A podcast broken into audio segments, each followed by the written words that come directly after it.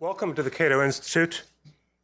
My name is Walter Olson. I'm with the Cato Institute Center for Constitutional Studies, and we are here today to uh, welcome Peter Schuck, uh, author of a fascinating new book, which I recommend to all of you uh, Why Government Fails So Often and How It Can Do Better. That's partially controversial libertarian title. Um, Professor Schuck is a professor emeritus of law at Yale Law School and has taught at other institutions as well. Uh, his extremely varied career includes being a Nader's Raider and the director of the Washington Office of Consumers Union, uh, being Deputy Assistant Secretary for Planning and Evaluation at the U.S. Department of HEW. As I understand it, that is the job where you have to tell them what programs are not working. Uh, the consolation being that at least they won't get mad at you since they won't listen. Um, he has advanced degrees uh, in international law and government, as well as a JD from Harvard Law School. Uh, he is also the author of a series of other books uh, including uh, with the late James Q. Wilson, co edited Understanding America, uh, books on topics like immigration and administrative law, uh, uh, both of which he is experts on, uh, tort law, which is how I originally got to know him, and my favorite, Meditations of a Militant Moderate Cool Views on Hot Topics. afterward, we will be hearing comments from Arnold Kling, known to many of you at the Cato Institute. Arnold is an adjunct scholar with Cato. Uh, he uh, got his PhD in economics from MIT in 1980. He was an economist on the staff of the Federal Reserve System and also a senior economist at Freddie Mac, uh, but only through 1994, getting out when the getting was good. Um, he is associated with the Mercatus Center in Arlington, Virginia, and his fascinating website at arnoldkling.com is one that I recommend to all of you. Uh, please join me in welcoming Peter Schuck.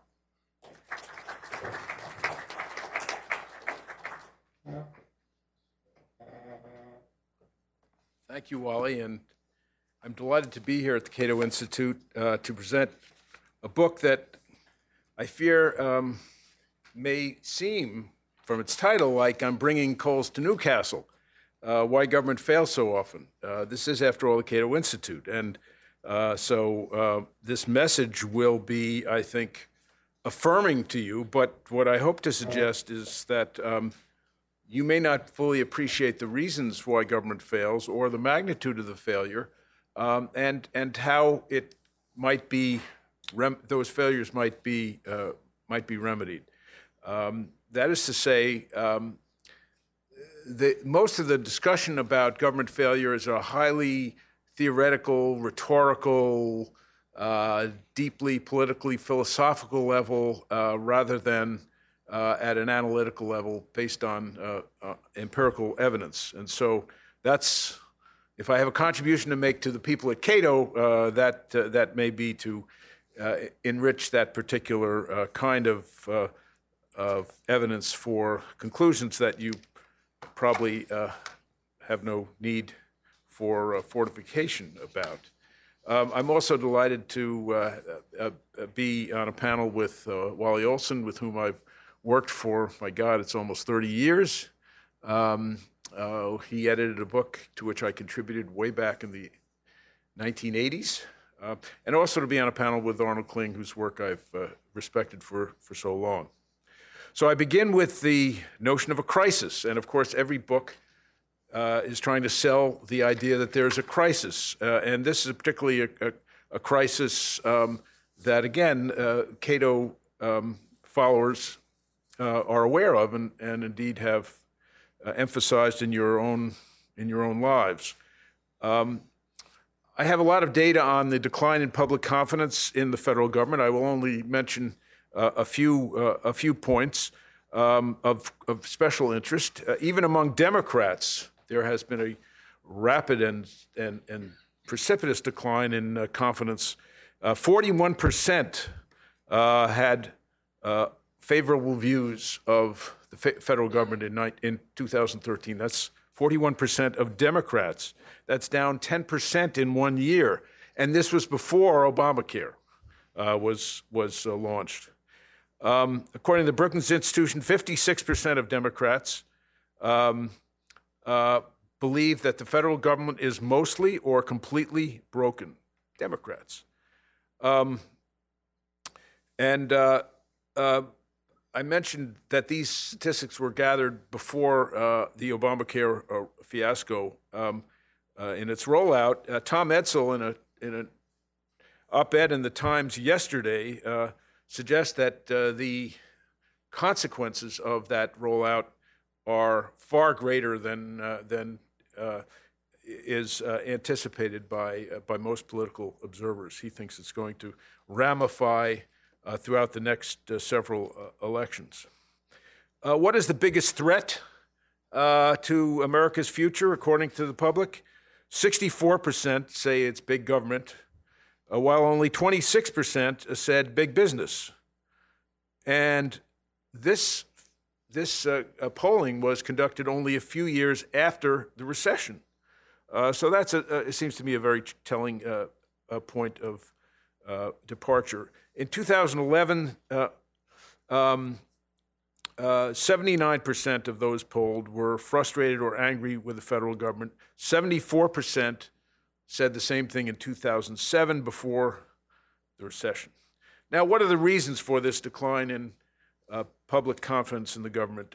I propose uh, several explanations, but the one that I'm going to con- concentrate on and the one that constitutes the bulk of my analysis is sort of a straightforward one. The government performs very, very poorly. When I say the government, by the way, I'm referring to the federal government, not other governments, and I'm referring to domestic policy, not national security, military, or, or foreign affairs policy. My uh, book is limited in those uh, respects. Um, uh, so that's my subject why government fails. Uh, uh, and um, uh, the, the, the, there are a variety of theories as to why the, the government performs so poorly. Um, an emphasis that will not surprise those of you who live in Washington is the, is the explanation of partisan bickering and congressional paralysis. Um, the Democrats blame the Republicans, the Republicans blame the Democrats uh, for any failures that they're prepared to concede. Uh, I emphatically disagree with this. Uh, if you examine our history of political discourse, it has been tendentious, uncivil, angry, and uh, furiously uh, partisan from the very, very beginning. Uh, some of the greatest achievements of the past, uh, the uh, Intercontinental Railroad and Hoover Dam and interstate highway s- system, were accomplished only fitfully and after protracted disagreement by policymakers. Polarization, I argue, is not the cause of our problems, it's the consequence of our problems. And there's a remarkable correlation that I think uh, confirms this, uh, this uh, point of view. Uh, first is that the growth in government spending and policy ambitions has paralleled almost perfectly, if you, if you chart them, the growth in public disaffection and contempt for government. Uh, per, capita gov- uh, per capita spending by the federal government um, today is greater than in France, Germany, uh, and the UK. Uh, this, this growth occurs in good times and bad. It's unlinked, it's been set adrift from the Keynesian uh, cyclical uses of, of government.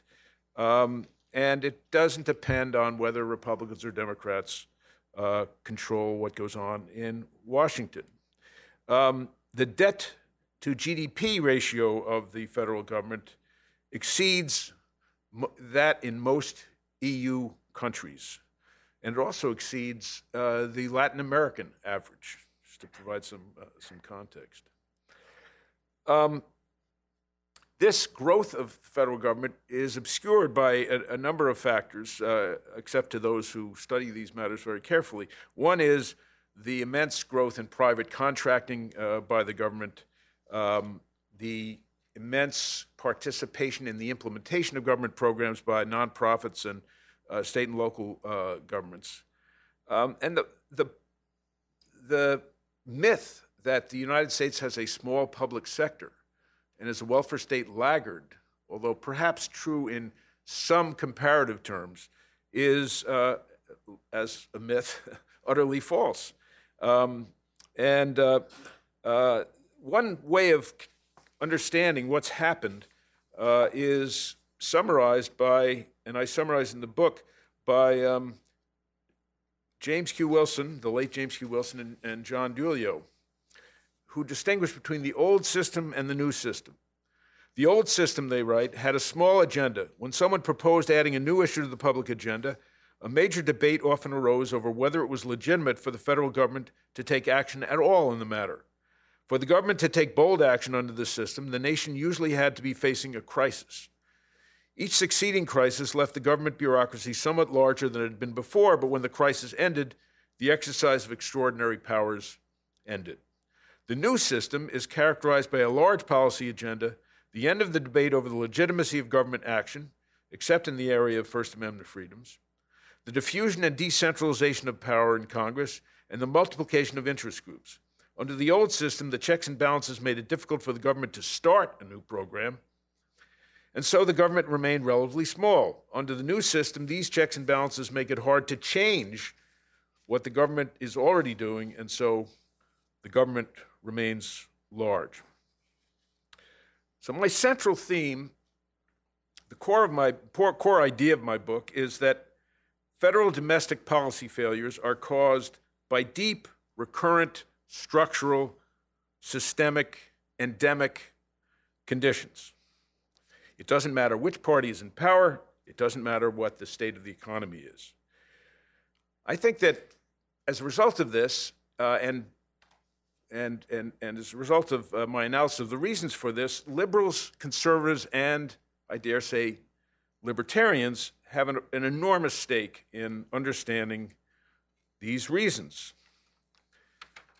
Well, how do I analyze uh, the reasons? Uh, first, let me say just a, a, bit about my methodology. I rely on social science assessments by economists, political scientists, think tanks, GAO, CBO, inspector generals of, uh, of uh, federal uh, departments. My criterion for success or failure is cost effectiveness. And I devote an entire chapter to explaining what I mean by cost effectiveness, what methodologies exist, particularly cost benefit analysis, to, uh, to measure uh, uh, effectiveness, um, I believe it is a very balanced and subtle um, assessment of cost benefit analysis, which is itself an assessment methodology, uh, and the principles for its use uh, in light of its shortcomings. Um, but that's what I'm talking about when I uh, discuss success. We could measure success in other ways. I, I don't think any of them would be very satisfactory. Certainly, political success is, uh, is hardly uh, a uh, a, a justified um, use of that term, uh, nor does the continuation of programs over long periods of time in multiple administrations a, a valid measure of success or failure. So, what are these structural reasons for failure um, that I have been uh, presaging in these introductory remarks? Well, the first is political culture the political culture uh, in the United States imposes enormous constraints on the effectiveness of government policy, whatever that government policy uh, will be, although certain government policies are hobbled more uh, by these political constraints uh, than others. Um, and let me emphasize at the outset that many aspects of the political culture are highly desirable and ought not to be changed. Uh, but even if they should be changed, they can't be changed very easily. Indeed, I think it's virtually impossible to change these features of our uh, political culture precisely because they are cultural. They're deeply embedded in our in our uh, uh, in the way in which we view uh, the uh, the world around us. So, what are these? Um, what are these um, elements that I emphasize? The first is constitutionalism. Um, that's the most familiar uh, to you and uh, one that the uh, Cato Institute uh, uh, emphasizes in its, its own work. I needn't rehearse that. A second is decentralization, which makes it very difficult for federal, policy to to be implemented, or indeed for the federal government to know how its policies will impact those who are its intended beneficiaries.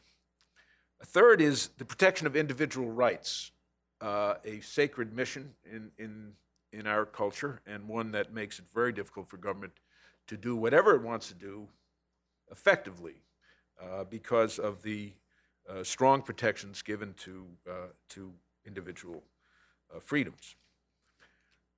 A fourth constraint is interest group pluralism, which is perhaps more, ro- more robust in the United States than anywhere else. It's one of the glories of our system, but it's also a feature of our system that uh, renders government either impotent or, uh, or, uh, or, or feckless and, uh, and, and blundering.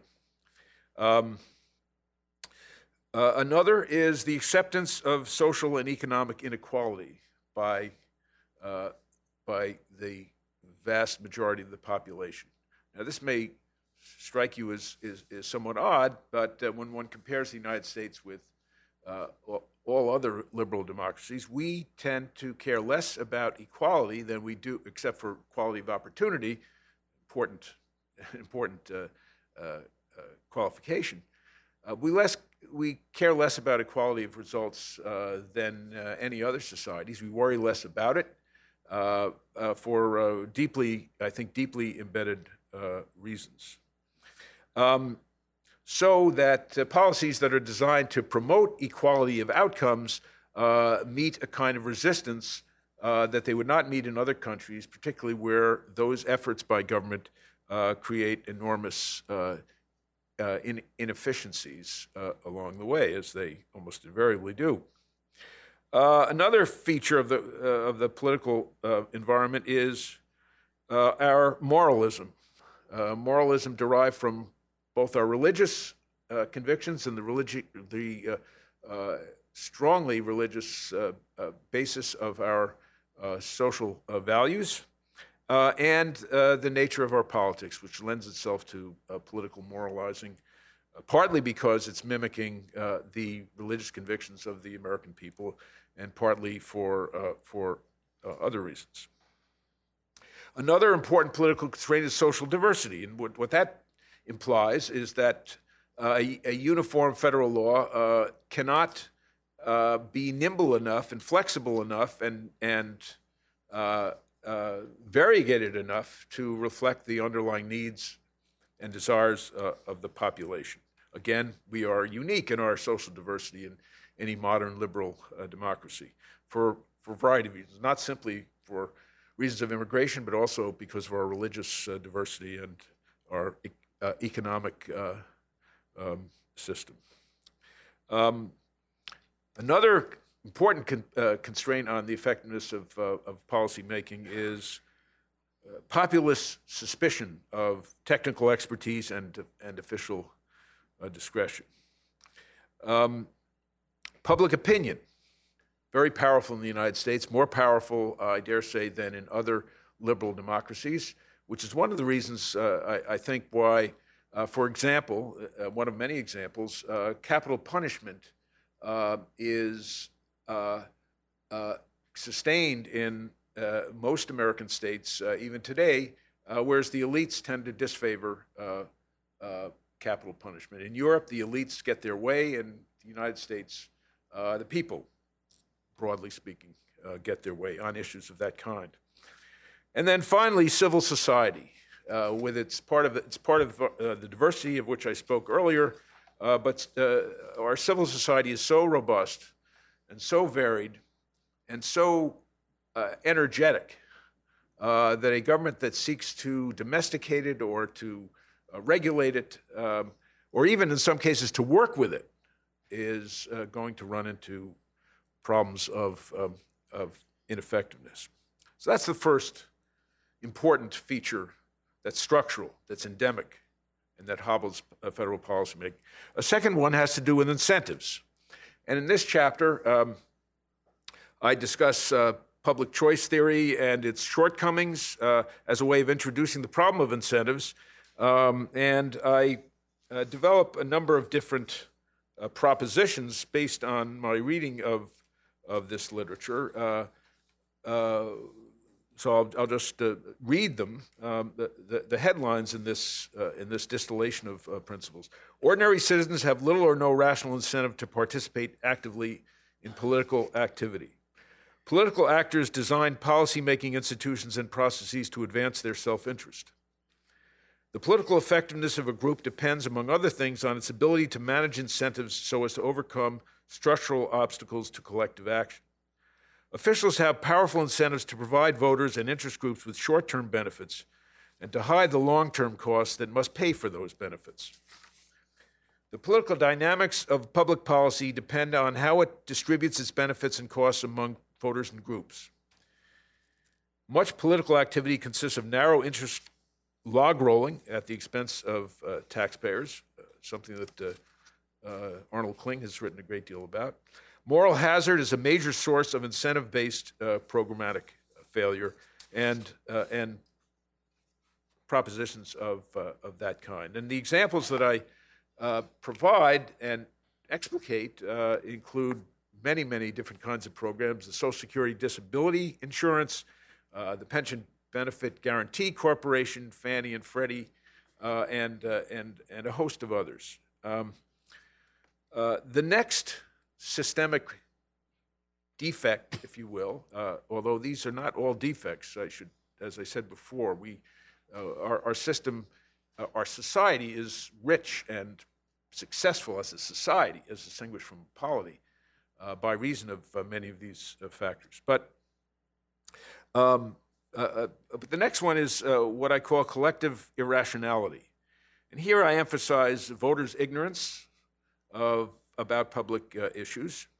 Um, a literature that many of you have encountered in one way or another, perhaps through Daniel Kahneman's recent book, but the, the basic research was conducted by Kahneman and Tversky, uh, and has now become uh, very, very uh, much um, discussed, not only in the academy but but even in the halls of Congress. And Cass Sunstein, Uh, whose work many of you uh, know, uh, also relies heavily on this on this literature.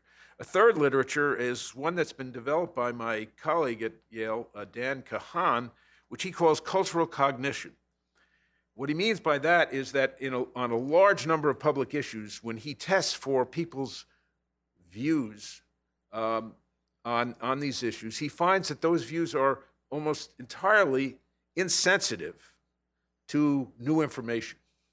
Uh, that people come to these issues with uh, preconceived cultural uh, st- uh, uh, stereotypes and, and, and, and uh, ideologies and they're very, very difficult to move. And you could pretty much predict by knowing what those ideologies are, what their position is on climate change or abortion or any number of other issues where evidence might uh, alter the opinion of a, uh, of a rational um, uh, individual. another and extremely important systemic problem is poor information. Uh, this is uh, this is I hope no, no uh, surprise to you. Uh, I hope you were you were all marinated in the work of uh, Friedrich von Hayek, um, uh, who emphasized the nature of the information problem better than anybody else before or since. But some of the policy manifestations of that are the Bureau of Alcohol, Tobacco, and Firearms and Explosives um, uh, information about gun use, uh, and, and it, it, they ha- their information is very outmoded, it's very limited, and so forth.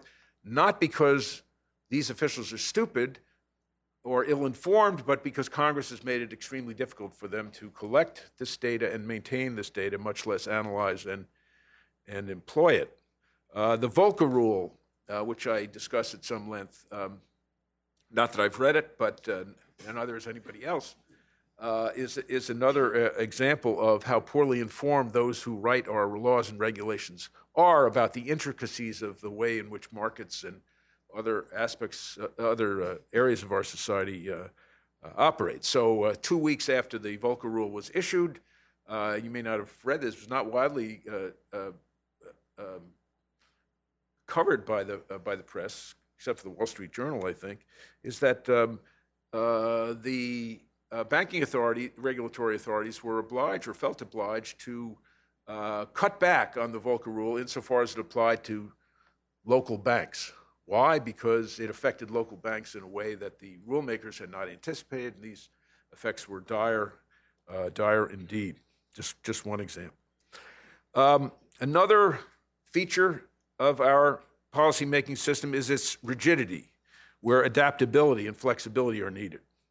Um, here I provide a number of examples. Again, uh, uh, the Postal Service uh, has not adapted well to, uh, to uh, the new technological and market facts. Not, again, not because they're stupid or indifferent to these changes. They actually have tried hard to convince Congress to allow them to compete with FedEx and other, uh, other uh, uh, services. Uh, but uh, Congress has made it almost impossible for them to do that, in some cases prohibiting what would clearly be the rational uh, response to that. Another example, the Voting Rights Act of 1965, the Supreme Court uh, was wrong, I believe, in its decision last year uh, to strike down the Section 4 formula uh, defining the jurisdictions that were covered, but it was absolutely right in its denunciation of the anachronistic nature of that formula in 2013, which is when the decision was rendered, as distinguished from 1965 when it was enacted. Uh, a sixth element is the lack of credibility needed to secure the cooperation of other actors. Um, this is extremely important and, and quite interesting, uh, in part because, and, and also dismaying, because there's no good solution to this problem. The problem is this that if you are going to induce other actors, be they state and local governments or, or, or private actors, uh, to act in the way you want them to act in order for a policy to succeed, uh, you have to assure them that the rules of the game aren't going to change, uh, uh, that they can invest safely in uh, the, uh, the uh, nature and the details of, of the program. Um, but government can't do that. Why can't it do that? Well, for a perfectly good reason. Government is supposed to be accountable to voters and to their changing preferences. Um, and so it, it, it can't keep its promises if, if if you will. Uh, and there are very few, if any, techniques that will enable the government to bond itself and, and, and lash itself to the mast with respect to uh, policies in ways that would secure the confident uh, participation of, uh, of those whose resources it needs to uh, succeed. Perfect example of this Obamacare uh, vastly expanded Medicaid, but it uh, and in order to induce states to expand their Medicaid programs in the desired fashion, um, it offered to pay uh, 100% of the cost of expanded Medicaid for three years, and after that, it would pay, I, I think it's 85%. Well, many states simply didn't believe it. They thought it was like being, a, being given a gift of a baby elephant. Uh, and, and uh, that's that's fine when uh, when you receive the elephant, but then the elephant grows and grows and grows, and you have to feed him and house him. So, um, uh, so lots of states are not not uh, adopting these otherwise uh, uh, uh quite plausible and perhaps even desirable uh, changes. Um, then there's the problem of mismanagement, which is endemic, which is structural, and I have, I have a, a, a large, a lengthy discussion of fraud, waste, and abuse in the government. I, I don't need to rehearse that there, except to say that uh, much of the fraud, waste, and abuse are the result of structural factors uh, um, embedded in uh, the way in which government uh, uh, makes its uh, decisions, including the complexity of programs and including the very poor design of reimbursement techniques. Um, but I, I, w- I won't dwell on that. A major theme of my book is that markets are uh, a fundamental impediment to effective public policy. And many of you will say, and I will agree in, in most cases, that that's a good thing. Um, but consider the features of markets uh, that uh, dog government efforts to uh, tame them or to, or to uh, live with them. Uh, the speed of markets compared with the incredible slowness and inflexibility of, of government. The diversity of markets. Again, government regulates in a rather uniform, uh, binary fashion. Uh, you're either in or you're out, guilty or you're innocent, you're uh, in, th- in this category, you're not in that category. Uh, whereas the, the markets cater to diversity. They even induce additional diversity where they can think they can uh, find a niche uh, that is profitable. The information demands that markets place on regulators uh, are very, very high. Demands that cannot be met by, by regulators. Um, the price and substitution effects of markets means that when government adopts a policy, it, it, it, it will usually raise the price sometimes it will attempt to lower the price, but uh, it often, in, particularly in its regulatory policies, raises the price of a particular service or, uh, or, or activity. And of course, the market responds by trying to find other ways to, uh, to meet that demand at a lower cost or at a higher quality. And, um, uh, and uh, that may, as in many examples that I discuss in the chapter, uh, undermine, if not utterly defeat, the government's uh, the government's policy. There are trans-jurisdictional effects of markets. Uh, markets do not respect jurisdictional lines, um, and so um, uh, the not only is this a problem in terms of international uh, competition, as with the Basel rules, uh, with banking and international finance, um, but um, the creation of informal or black markets. Um, as a result of the ability of, um, of markets to um, evade the kinds of lines that, uh, that government uh, draws. Political influence, of course, uh, uh is exercised by uh, market participants with, uh, with, through, through campaign contributions, through um, the influence wielded by large companies, uh, and, uh, and other, other mechanisms. That tends to subvert the effectiveness or the coherence of government policies, even where those policies would, might otherwise be uh, coherent or uh, uh, co- coherent and effective. Um, I have a considerable discussion of political influence uh, on, on the, by markets on government, and I think it's, a, it's much more complicated than is usually understood. Markets do indeed exercise a great deal of uh, political influence. On the other hand, most of the influence that they exercise is not particularly partisan. Uh, and secondly, it represents the actual real world individual effects of government policy on the part of its consumers, its employees, its investors, and so forth. So those are real those, those are real uh, factors uh, that ought to be represented um, um, robustly in our uh, political process. Then there are uh, enforcement obstacles that, the, that markets uh, pose to government. Um, there are lots of reasons for that, which I, which I discuss, and again, some of them are, are deeply rooted and, and unlikely to be changeable. Rational expectations a concept that economists have developed to explain why the market tends to anticipate policy changes and to incorporate, to respond to those policy changes before the policies take effect and thereby neutralize the intended effect of those uh, policies in, uh, in many cases. Um, two, other, uh, two other effects of markets one is that there are no good substitutes for market ordering. Uh, the, the, the, two major ones um, for uh, alternatives to market ordering are, are uh, law, government policy on the one hand, and social norms on the other. And uh, uh they have, they certainly have their roles to play, but they're, uh, they're, they're uh, no match for markets in most areas of public policy.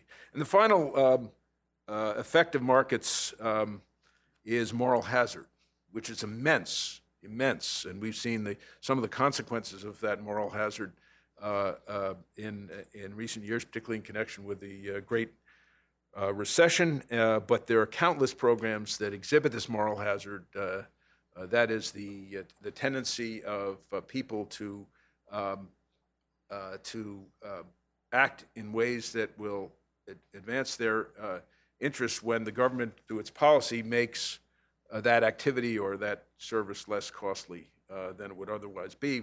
Crop insurance, flood insurance, lots of examples of moral hazard. Fannie Mae and uh, Freddie Mac, uh, a, a very good, uh, good and sobering examples of that.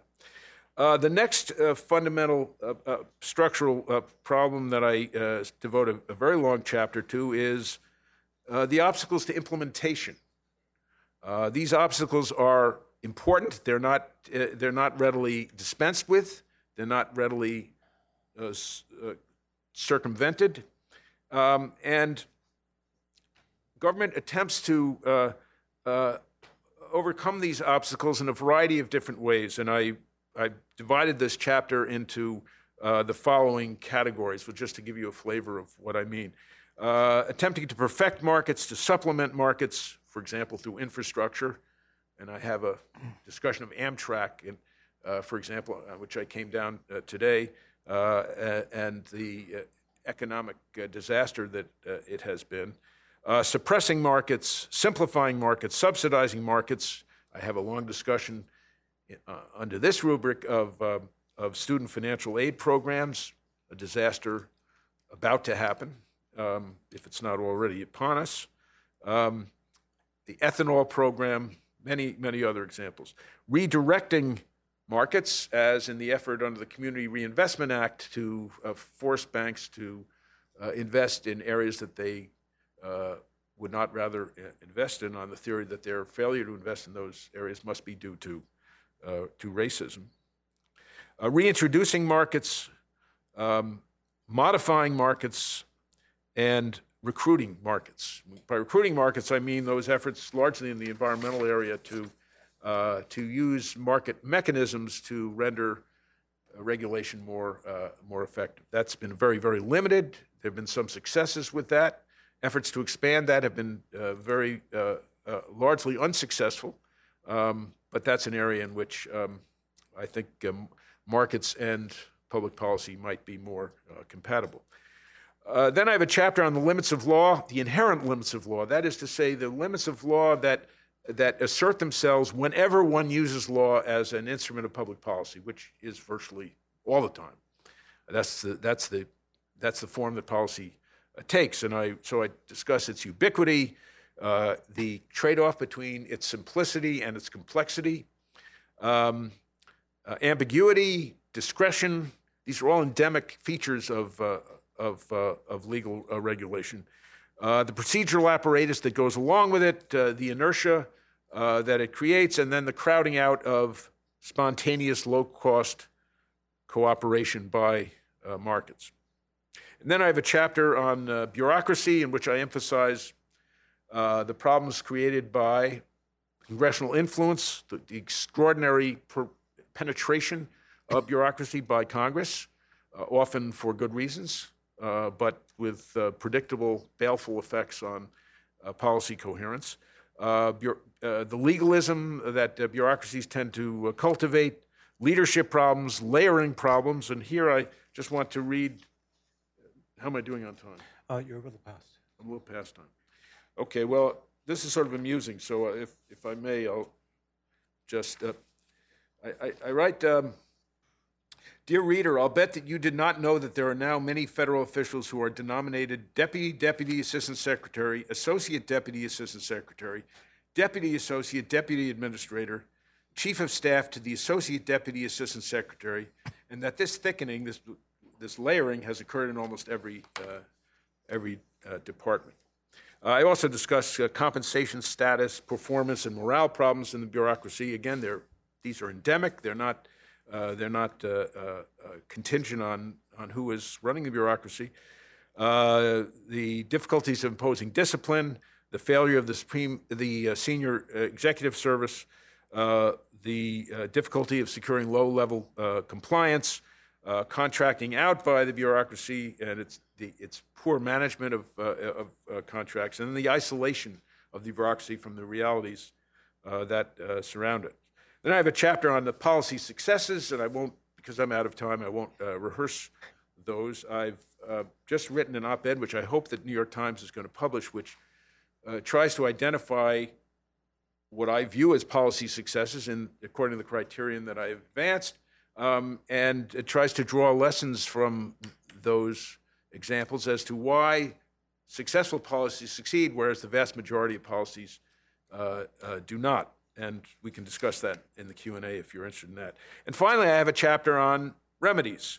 Uh, these remedies are incremental because I'm an incrementalist for all the reasons why everybody should be an incrementalist, uh, in that the world is simply too complex for us, especially our political world, too, much too complex for us to be able to predict with any confidence at all what, uh, what uh, uh, the effects of a particular change uh, will be.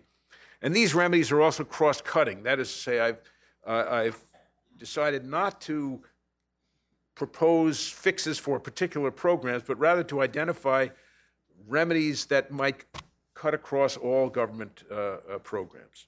And I've organized them uh, uh, according to the to each of the structural conditions that I've just uh, that I've just uh, laid out for you. So um, I'm out of time, and I appreciate your forbearance, and I look forward to Dr. Kling's comments and your questions comments. Thank you.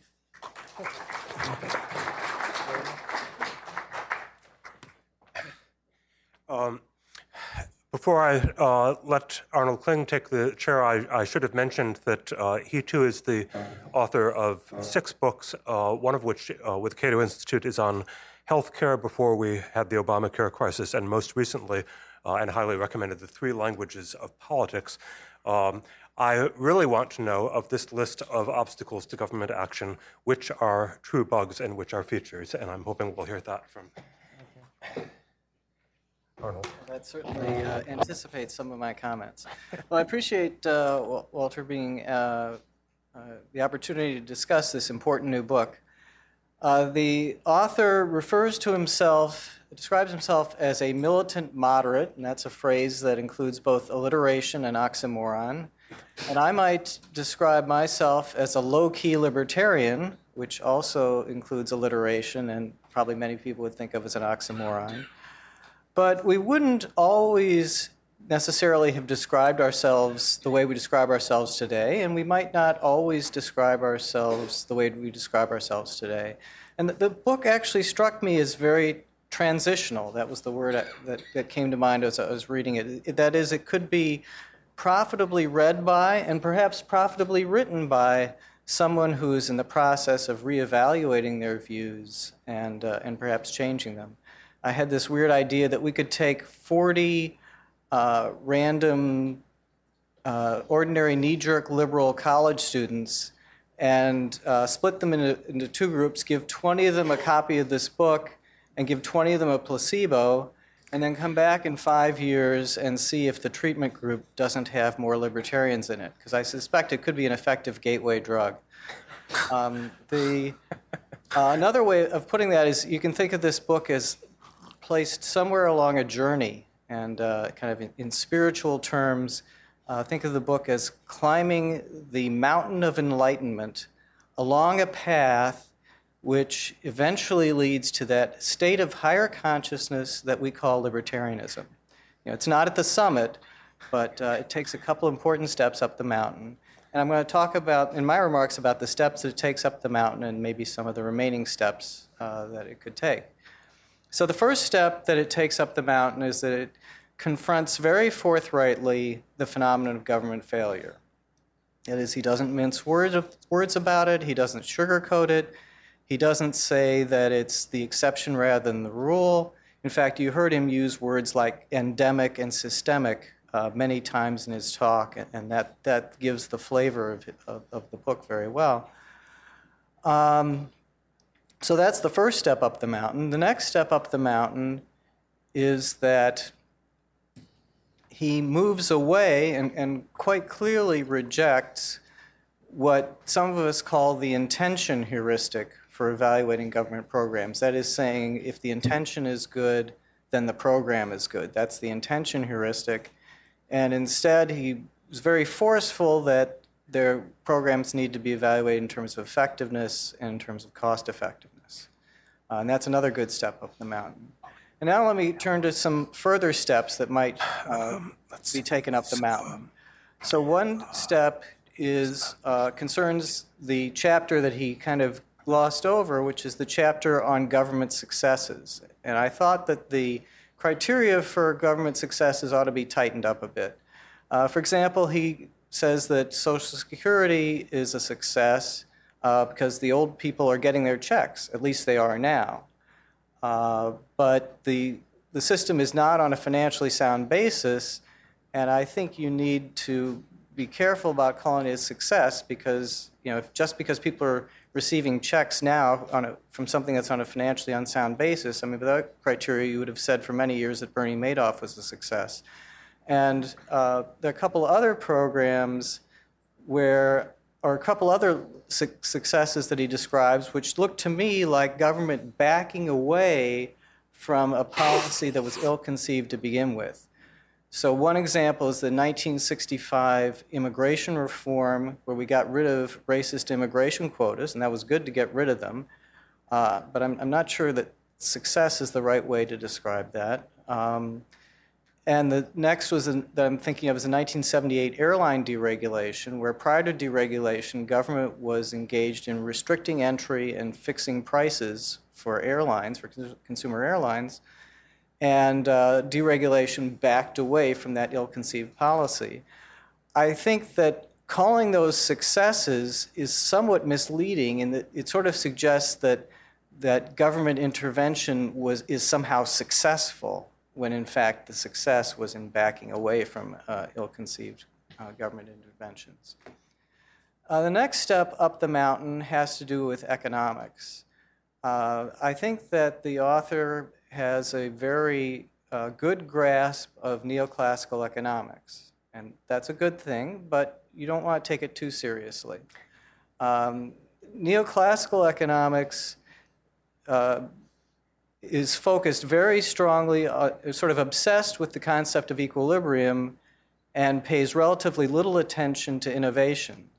And the kind of economics that I like to do is the other way around, pays a lot of attention to innovation and doesn't really believe that markets are ever in equilibrium. So we don't worry about whether markets are going to get to a good equilibrium or a bad equilibrium because we don't think markets are going to get to equilibrium at all. And this process of innovation you can think of as having three steps. It has you have to introduce experiments, you have to learn from experiments, and then there has to be evolution as a result of that learning. And government is inferior to markets in the first and third steps. That is, government is not going to be able to try as many experiments. No one organization has the ability or the will to engage in lots and lots of experiments. Uh, in, but in a market, when one organization won't try something, another organization will. And in the third step of evolution, which means throwing out the things that don't work and keeping the things that do. Again, the market has the discipline of profit and loss, whereas the government only has self evaluation. And no organization will self evaluate with the rigor of the profit and loss system. I was reminded of that a couple weeks ago. The economic report of the president came out, you know, the annual economic report, and it has a chapter called Evaluation as a Tool for, for Improving Government Programs. And that chapter reads as if they have taken some of the principles of this book to heart, that the Obama administration has taken some of those principles to heart, saying that we should uh, evaluate government programs for their effectiveness, not just uh, use the intention heuristic. And moreover, the chapter gives me the sense that they took these principles to heart five years before the book was published, because it says that uh, the Obama administration initiated a uh, government wide effort to focus on evaluation uh, as soon as President Obama took office. Now, knowing what we know about government programs, either uh, independently or from reading this book, you would think that switching from the intention heuristic to an evaluation methodology should produce violent results. I mean, there would be cutbacks and terminations, blood on the floor, a real horror show. But don't worry, you can take your children safely to read about what happened uh, as a result of this initiative on policy effectiveness. The worst thing that happens is that a couple small programs get told that they're not going to get their funding increased until they make some improvements. Um, so, as a taxpayer, I just picture the expense of rolling out this government wide initiative to evaluate programs and getting all the agencies to comply, and then looking at the net benefits as a result. And I think we lost. I think that the, this initiative to go from the intention heuristic to an evaluation methodology, while well intended, was ineffective. And that's ironic, but I believe predictable because, again, I don't think organizations self evaluate effectively. That just the, that you need the discipline of profit and loss system to get evolution as part of an innovation process. Okay, so that's uh, the second step up the mountain, further up the mountain. And finally, the, the third step uh, up the mountain has to do with what I call the heat. Now, you know, uh, sometimes you'll go to a household and the spouses cannot agree about where to set the thermostat. So one, ha- one spouse wants to turn up the heat, the other spouse wants to turn down the heat. And the heat I'm thinking of is spelled H E T E. It stands for Highly Educated Technocratic Elite. And my sense of the, this book is that he would like to turn up that heat that is, give the highly educated technocratic elite more autonomy and more authority, uh, more running room to pursue policies. And I want to turn down the heat. I want to do the opposite. So you heard uh, his discussion of, of, a lot of the impediments to uh, good government, and they included a lot of things like de- uh, decentralization, checks and balances, a uh, cultural distrust of uh, technical expertise, and so on. And go, getting to your point about features and bugs, I, I, I want to see those things increased rather than decreased. And I think our, our fundamental disagreement concerns you know, whether we want to turn up the heat or turn down the heat. Um, now, I have nothing against people having great educational credentials. I mean, an analogy might be with uh, teenage drivers with driver's licenses. I definitely think that it's better that teenage drivers have licenses than that they not have licenses. But I still don't want to see a teenager pile five of his friends into a car and drive downtown to go bar hopping. And to me, the policy equivalent of that is taking on policy initiatives that are beyond anyone's level of understanding of complex social processes and beyond anyone's capability to administer and execute effectively. So, with the teenagers, um, I think the vast majority of teenagers out there have the self restraint and self knowledge not to go driving down with five of their friends to go bar hopping, going downtown to do that.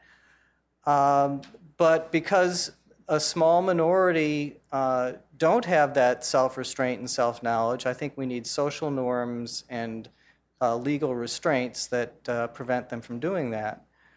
And I feel the same way about the highly educated technocratic elite. That is, uh, I think most highly educated people in this country, uh, people in business, in all the facets of civil society, have the self restraint and the self knowledge not to impose vast policy schemes uh, that go beyond any, any, the, what anyone can understand about our complex system and that are, uh, go beyond anyone's capability of administering. Unfortunately, there's a minority that does not have that self restraint and um, self knowledge and a lot of them end up in places in the media, in academia, and in high positions in government. And so I think that, the key is to have even more cultural norms and legal restraints uh, to curb their behavior.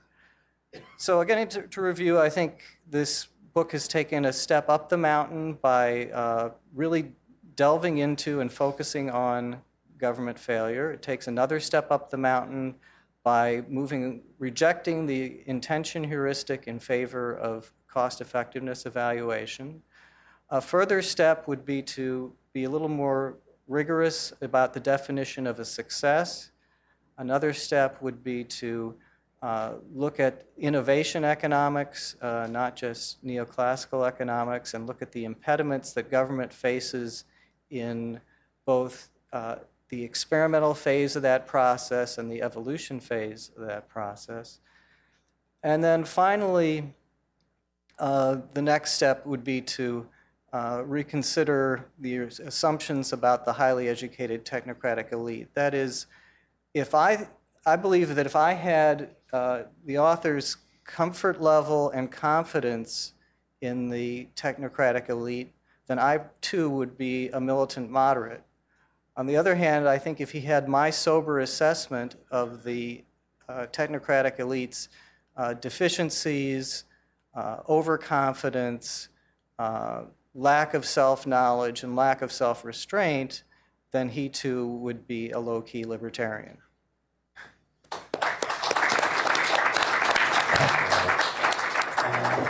Would, would you like to say something in response, or? Yes, and I'll try to be brief since um, uh, I agreed with a great deal of what he said. Uh, so let me just identify the the points on which I want to say a bit more, and then uh, uh, entertain your questions and comments.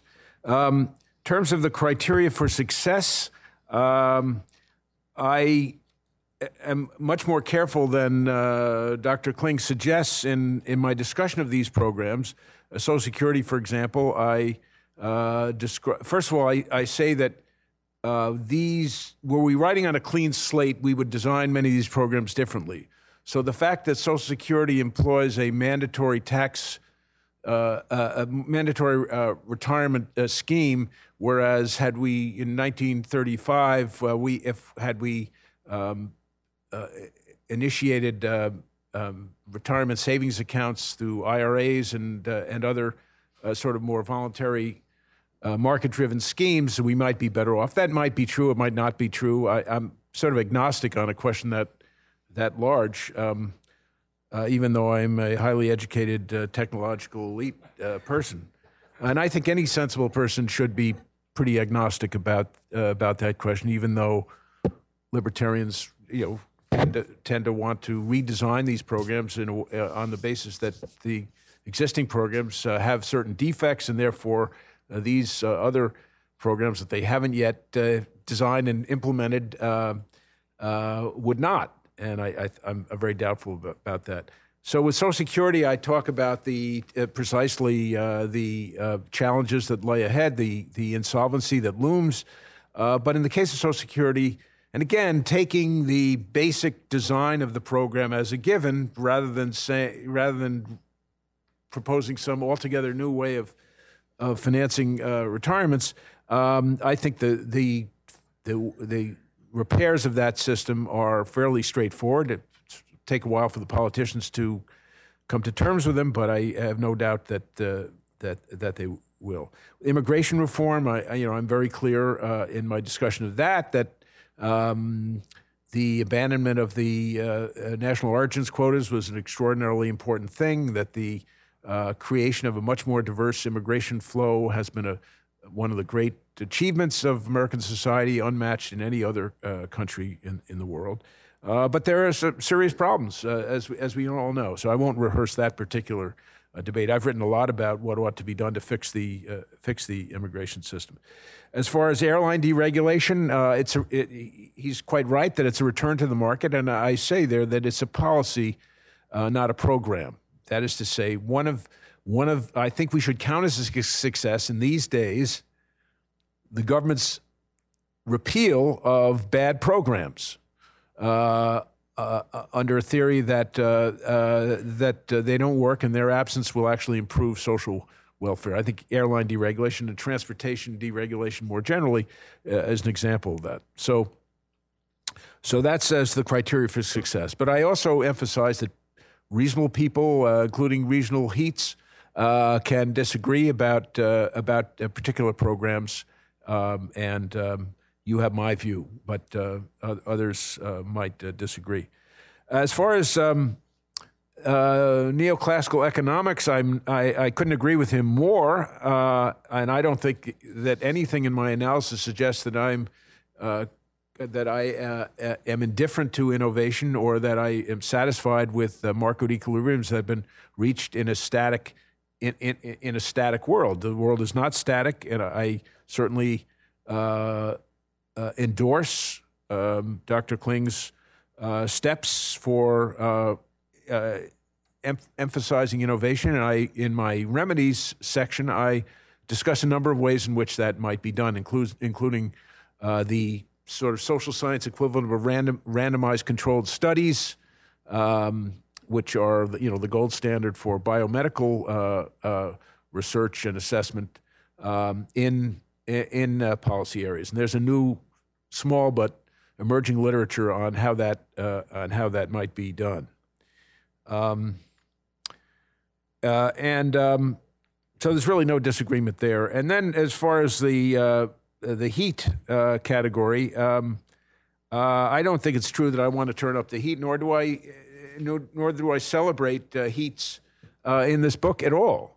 I, but I think I, I have a, a, somewhat different and perhaps less categorical approach to these questions than Dr. Kling does, and that is I want to look at each of these programs on its own merits, at least any program that's plausible, not any cockamamie idea, but any program that's plausible and has a lot of political support. I want to look at it uh, uh, uh at it on its uh, on its merits, and uh, often technological elites are instrumental in assessing those programs and often condemning those programs and initiating change. So, one example of a success that I cite, it's a controversial example to many people, but I I am confident that I'm right about this, is the 1996 welfare reform, uh, which uh, was the result of uh, a variety of experimentation of the kind that uh, uh, both Dr. Kling and I endorse um, uh, at, at the state level, and also, but those those experiments were designed by HEETs,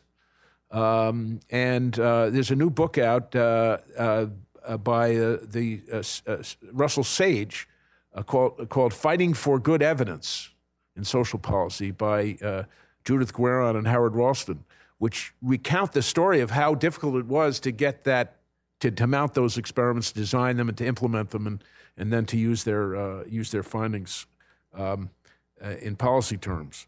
So um, um, I'm, I'm all for favoring, favoring HEETs, using HEETs where, uh, where they uh, do the right thing in my, in my conception of what the right thing is. And uh, and opposing them when they don't. I don't think there's anything disqualifying about highly educated uh, technological uh, elites. Um, and I don't think that they have the, I don't think they, they certainly exhibit at times and often more systematically a certain of the biases that uh, Dr. Kling uh, recounts, but they also tend to be more open to new evidence uh, than, than I think non HEETs are, and they have the techniques.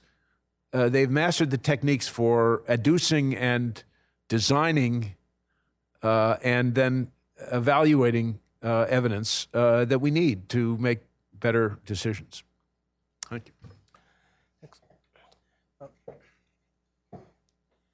We have time for a few questions from the floor. Before we do that, let me talk a bit about the logistics of uh, the next 20 minutes. After the questions, we are going to take a break for lunch. Uh, lunch is up one flight.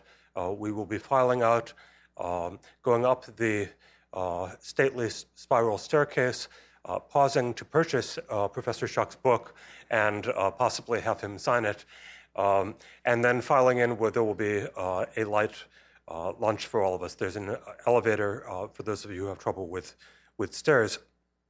When I call on you, um, please wait for a moment until the helpful person can bring a microphone so the entire group uh, and also the audience on C-SPAN uh, will be able to hear what you ask. Uh, when you begin, uh, we appreciate it if you can identify yourself, uh, especially if you're with an organization or university, um, so we know a little bit more about our audience. Um, with that, uh, who would like to ask the first question? Yes, sir.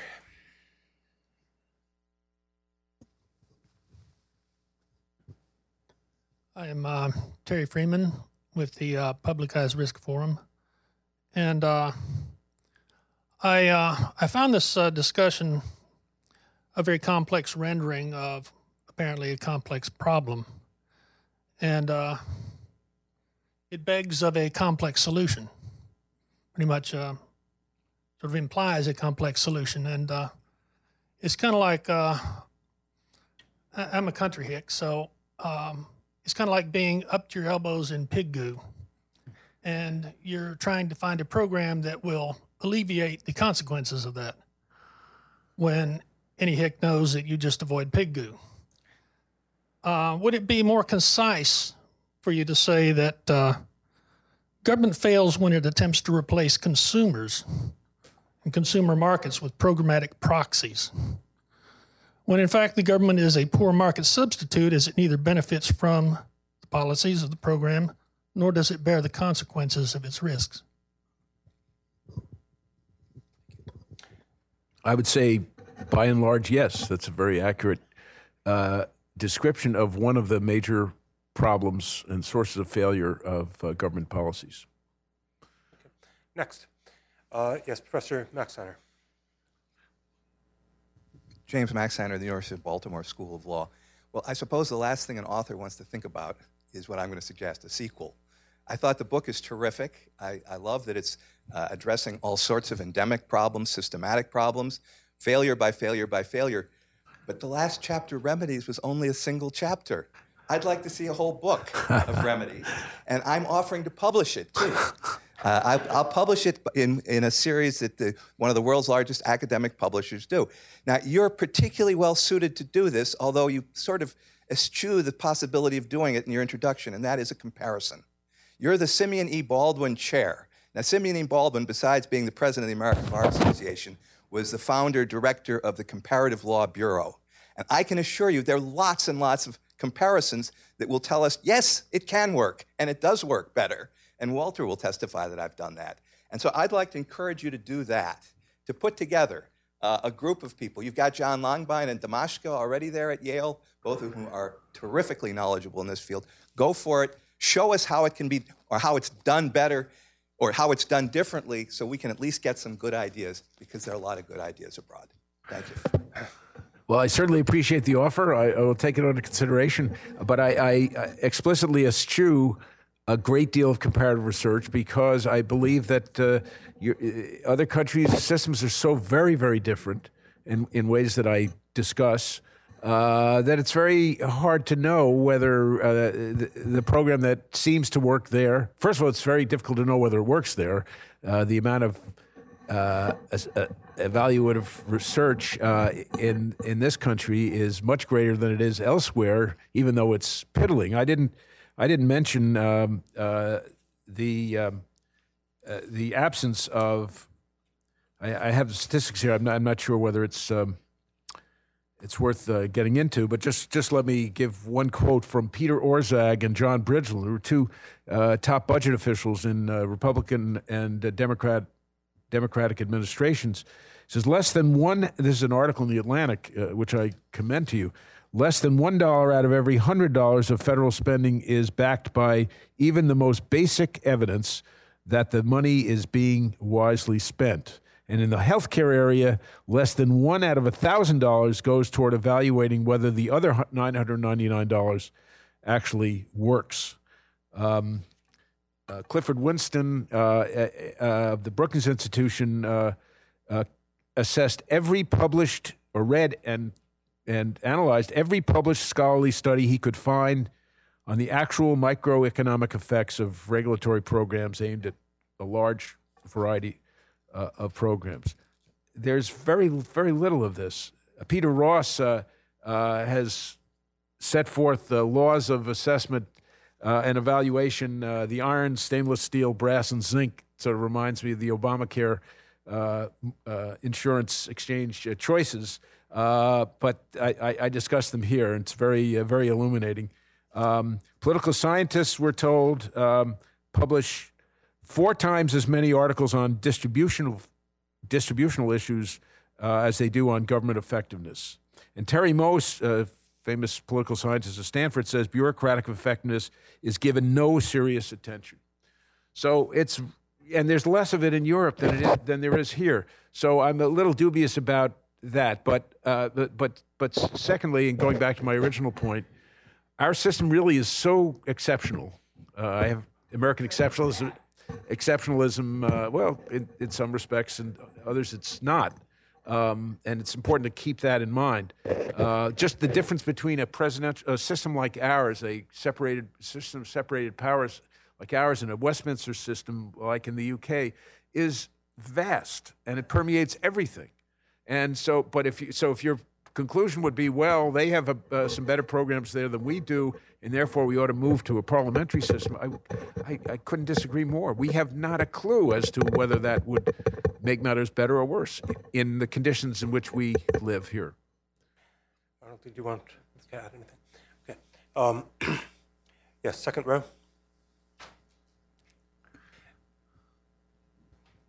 Thank you, Hermes from OWS. I just have a question and a comment. The question is if you can define a typology of uh, policies that, success, that are successful.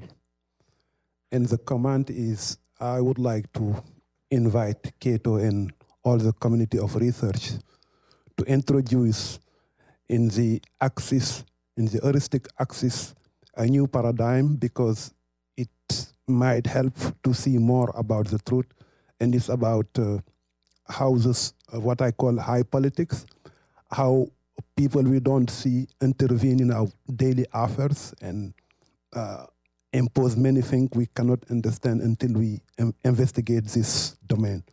And, and I'm open to talk about it, and that's why I invite Cato and everybody else about it. Thank you. Thank you. Uh, any, any? Yeah. Um, I think you'll have to read the book. I think I've I've laid it out there as best I can. Uh, so I can't respond more than that. We have time for one more question. I saw yes, uh, John Samples.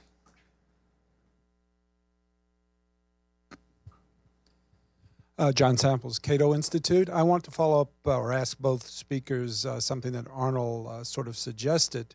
Uh, that is, the, he raised the question of the independence of evaluative efforts. He doesn't expect that government uh, evaluators. Sorry, are John, to, can you speak up? Raise your voice. uh, he, Arnold mentioned that he didn't expect that uh, government evaluators would give us an independent evaluation of government programs.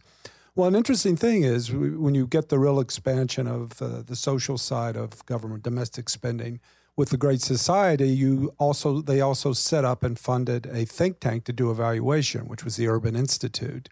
Uh, and subsequently, there's been a lot of contracting to do outside evaluative studies. So I guess my question would be: To what extent do you see either one of you see those outside contractors as capable think tanks, as capable of providing some good feedback on programs in terms of evaluation? And are there other uh, potential uh, ways of going about that with external evaluators that might overcome the the problem that Arnold certainly points to? Well, uh, it's a great question, and I don't have a clear cut answer. I, I, it depends, which is not the, the answer you're looking for. Uh, for example, when I was at in the Department of Health, Education, and Welfare, I was uh, my unit was responsible for dispersing uh, large funds for uh, policy research of, on a large scale for income maintenance, uh, particularly the income maintenance experiments that were conducted in five or six different cities, um, the national health insurance experiments, and a number of others. Uh, I think those contractors did a very, very good job, and we supervised them uh, pretty closely. Um, and I think the product was excellent social science as these things go. And much of what we know about the likely effects of uh, of anti-poverty uh, policies of certain types and of national health insurance uh, proposals uh, is owing to uh, to that research. Um, Mathematica uh, provides some very very good policy research. and you know, lots of other lots of other outside organizations do so. Um, but you know, you'd have to look at the individual individual products. There is a problem of uh, bias. The bias can be economic, it could be ideological, it could be professional. um, I don't see any way around that sort of problem except to try to uh, uh, uh, have competitive assessments uh, going on at the same time and, and trying to bring these possible biases to the surface. Um, okay, my view is I don't. There's no arc. I, just to put it the point uh, uh, epigrammatically, there's no Archimedean point uh, for policy evaluation that doesn't require human beings uh, to to make judgments, and those judgments are likely to be affected by the usual causes. Um, my view is it doesn't address the problem. Remember, I had three components of innovation I had experimentation, learning, and evolution. Uh, the evaluations by external contractors are part of the learning process. And I didn't say that there's a that government's problem is that it can't learn about whether programs are working or not. The problem is the action that takes place as a result of that learning, the evolution. And that's where any organization resists getting rid of things that don't work. It'll do anything to avoid that. And I'm not saying government is different than the private sector. I mean, I've you know I've been in the private sector, and I know that you know if you're not you know confronted with the discipline of profit and loss in a big way, uh, you're not inclined to undertake evolutionary change yourself. So, um, so I think that yes, you can get useful evaluations, both internal and from contractors, but in the end, you won't get the evolution. Uh, just a very brief comment. I, I agree with uh, Dr. Kling about that. Um, a very good example, which I discuss in the book, uh, is Head Start, uh, where outside evaluators and the Department of Health and Human Services has actually done very costly and, and extensive assessments of the program over a course of many decades. And uh, they have pretty uniformly, there's some dissent, but they pretty uniformly showed that the effects of Head Start, the positive effects of Head Start, uh, uh, erode uh, by the third grade and uh, sometimes even over the summer. Uh, there's some contrasting claims, uh, and maybe they're right. It's hard to say. But anyone receiving that report in 2011, when I think it was conducted, would have said, "Well, gee, we really maybe we should cut back Head Start and try something else, or or or uh, uh, begin experimenting with uh, with alternatives to Head Start." Um, and uh, that's not what's done. Now they have made some. Head Start has made some minor changes. I believe they're going to uh, require co- competitive competitive um, applications from the lowest ranking programs. That's good, I suppose, depending on how, how it's implemented. Uh, but it's a, it's a very good example of uh, Dr. Kling's point. The, the use that's made of the evaluation is uh, is often uh, to dismiss it, discard it, or uh, or, or misrepresent it. Today's proceedings will be shown on C-SPAN probably this weekend. Uh, they will also turn up within a few days at cato.org slash events, where you'll find many other good videos to watch too. Uh, we will be heading upstairs, and those of you wondering about bathroom facilities, on the second floor you'll pass a yellow wall. That's where you'll find those. Uh, please join me in thanking uh, Arnold, Arnold Kling and Peter Schuck.